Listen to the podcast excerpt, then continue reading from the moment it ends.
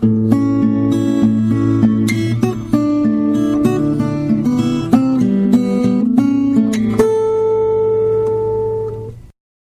to the 81st installment of Ear to the Ground, the Land Stewardship Project's audio podcast on family farming, sustainable agriculture, local food systems, and local democracy.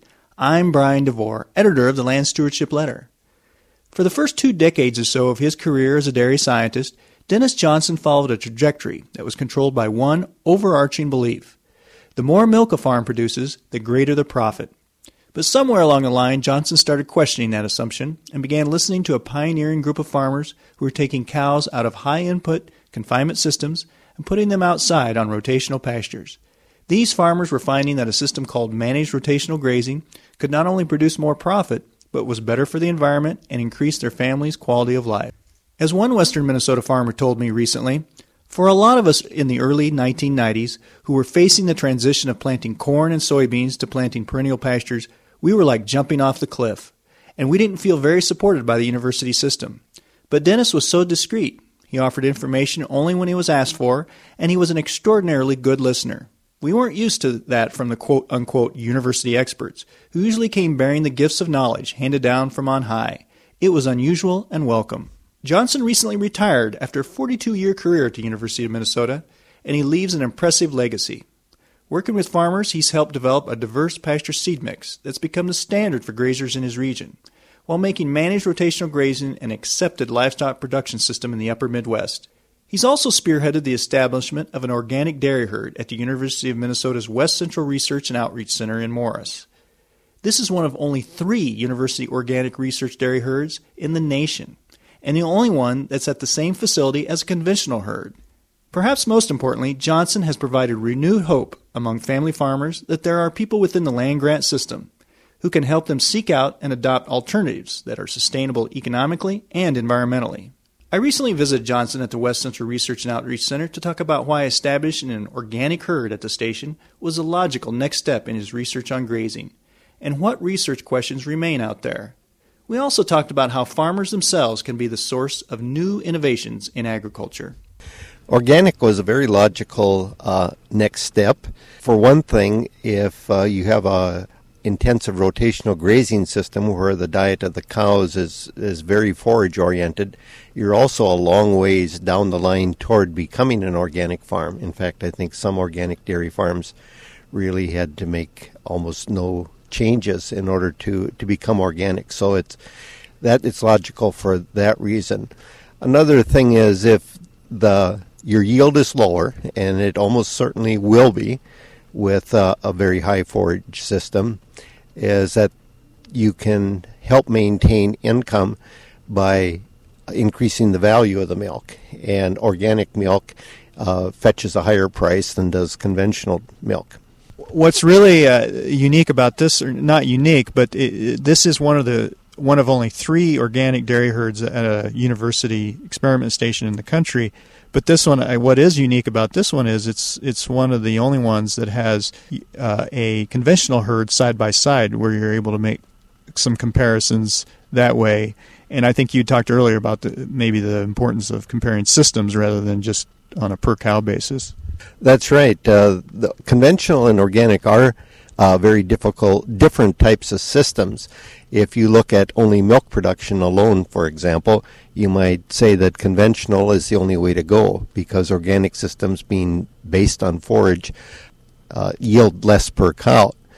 However, if you look only at health, you're almost certainly going to see uh, better health in the organic herds not just because of organic feeds and management, but also because of that lower level of production, which is uh, less stressful for the cows. What are some of the big research questions that you hope uh, that, that, that need to be addressed? I, I guess you've you said one of the big things that you felt like you were able to research uh, in the last couple decades was showing how you can make pastures productive in Minnesota using the rotational system. What what are some of the other big question marks out there, or some of the big question, uh, research questions that need to be addressed, uh, either with this dairy herd or just with grazing systems in general? Well, I, I believe that uh, grazing systems are going to become more and more important as uh, more and more of the really good land is is is used for grain crops. That we're going to do more and more forage, whether we're conventional or organic grazing systems. Uh, there are some big questions that need need to be addressed. We do need to have still more productive and higher quality forage systems. Uh, yield is still important, and one of the big drivers of that is being able to have good, high quality pasture uh, throughout the season. Another area is we need to have cows, dairy cows, that are very well adapted to higher forage systems as they come along in the future. Uh, the emphasis in breeding programs has been in confinement now for many years, uh, where a lot of grain has been fed. There have been a lot of uh, intake inputs have been provided. So we need to find cows that are going to be uh, more productive than they have been under organic systems, uh, but on on high forage. So we need more and better forage, and we need well adapted cows to the organic system. We need to address those questions. Those are important questions for the future of uh, organic dairying.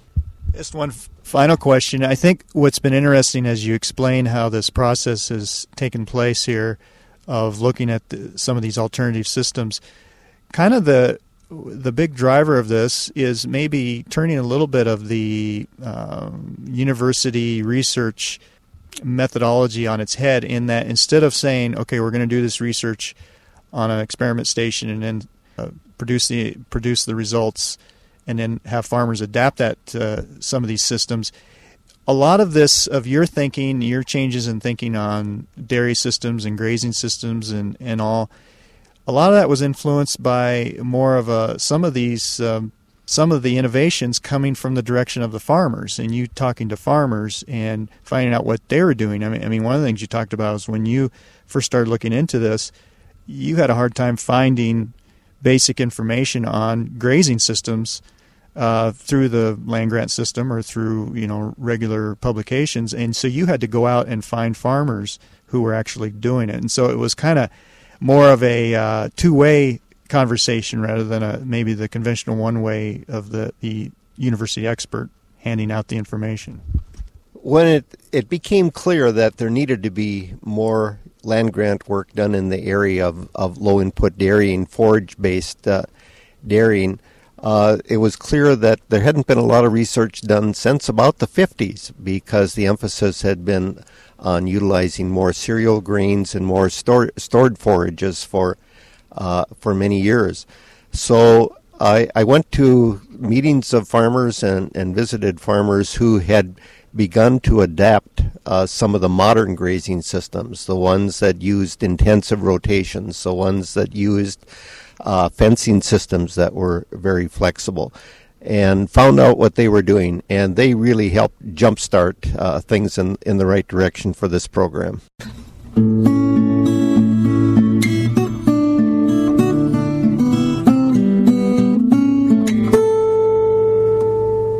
For more on research into sustainable agriculture systems being done at the West Central Research and Outreach Center, see the summer 2010 issue of the Land Stewardship Letter at www.landstewardshipproject.org. If you have comments or questions about this podcast, contact Brian DeVore at bdevore at landstewardshipproject.org or you can call me at 612 722 6377. Thanks to Laura Borgendale, a Western Minnesota musician, for Ear to the Ground's theme music. And a special thank you to all of Land Stewardship Project's members who make initiatives such as this podcast possible. If you're not a member, Visit landstewardshipproject.org to learn how you can support LSP. Thanks for listening.